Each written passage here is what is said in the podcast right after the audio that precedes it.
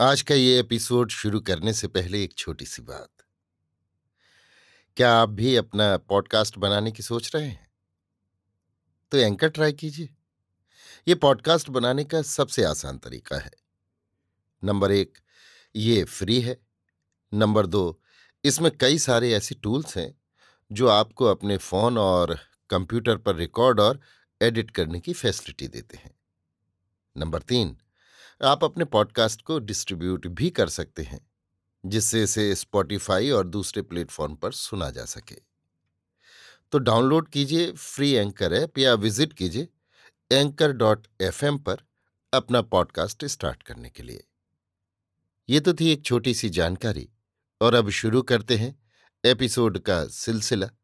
तो आज के एपिसोड में लीजिए सुनिए सूर्यकांत त्रिपाठी निराला के लिखे उपन्यास निरूपमा का भाग नौ, मेरी, यानी समीर गोस्वामी की आवाज़ में। नीम के नीचे बैठक है। गुरुदीन तीन बिस्वे वाले तिवारी हैं। सीतल पाँच बिस्वे वाले पाठक। मन्नी दो बिस्वे के सुकुल। ललई गोद लिए हुए मिसिर। पहले पाँच बिस्वे के पांडे अब दो कट गए हैं। गाँव वालों के हिसाब से ललई पाँच ही जोड़ते हैं। सब हल जोतते और श्रद्धापूर्वक धर्म की रक्षा करते हैं। बेनी वाजपेयी कानपुर के मिठाई वाले हैं, पर धर्म की रक्षा करते हुए बीसों बिस्वे बचाए हुए हैं। नीम की जड़ पर बैठे, बाकी इधर उधर पानी बरस चुका है। ये खेत जोत कर विश्राम करते हुए सामाजिक बातचीत कर रहे हैं। पतन से समाज की रक्षा के विचार से। सभी समाज के कर्णधार हैं। सामाजिक मर्यादा में बड़े बैनी सभापति का आसन ग्रहण किए हुए हैं। वाजपेयी जी, व्यंग में ललई बोले, किसन तो आप लोगों में है? हम लोगों में?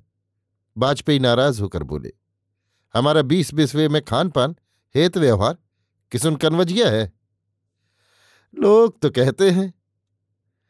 गुरुदीन स्वर ऊँचा कर बोले, मुँह बिगाड़कर बैनी ने कहा, ऐसे बहुत हैं, सब बने हुए हैं।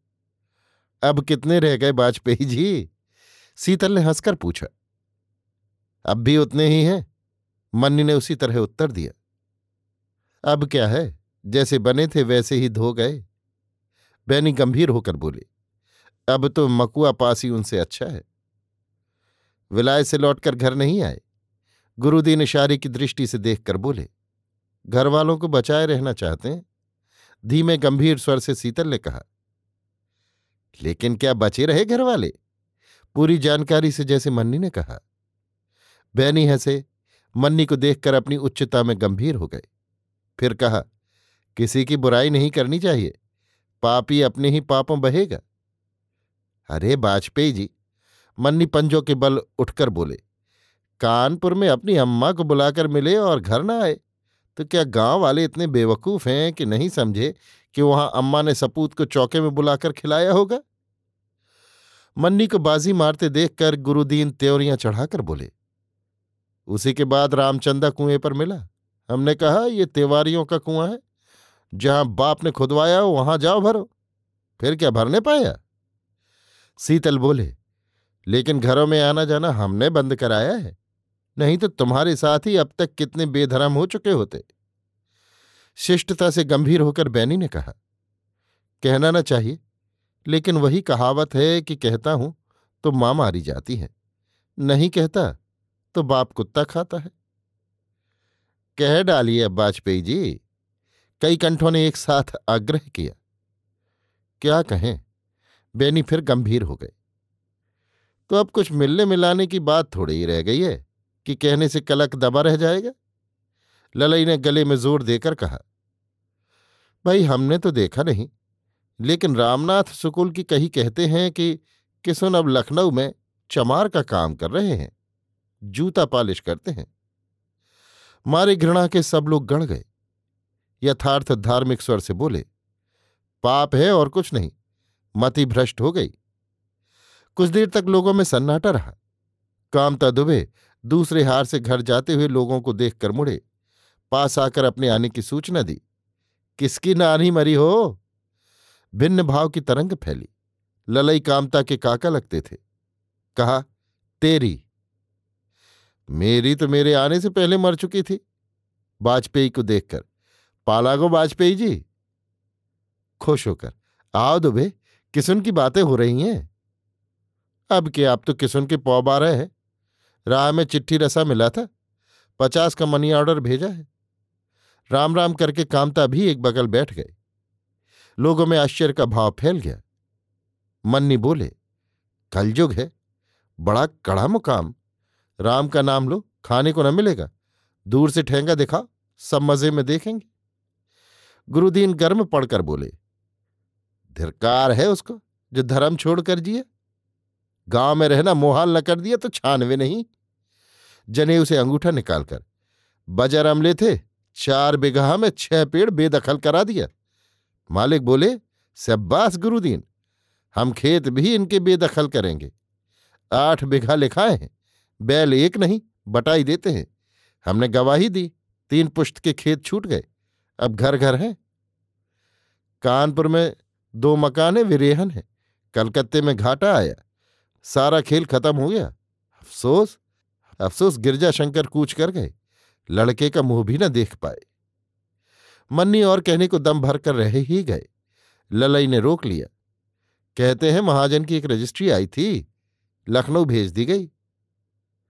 अब कुछ चुकाया थोड़े चुकने का है रुपया। घर भर तौल जाएँगे। कामता रुपए के महत्व में डूबे हुए बोले। गुरुदीन हंसकर बोले, नाक तक आ गए लेकिन वाहरी औरत, मिजाज वैसा ही है। अपने हार से पानी लाती है। और रामचंदा वहीं नहाने भी जाता है। अब काहे का हार? ललई बोले, जब तक मालिक खेत नहीं उठाते तब तक भर लें कुएँ से पानी। फिर? फिर बेटा जूता गांठे, अम्मा खाल सहलावे। बैनी प्रसाद भाव वाली दृष्टि से देखते हुए बोले, क्यों गुरुदीन भाई?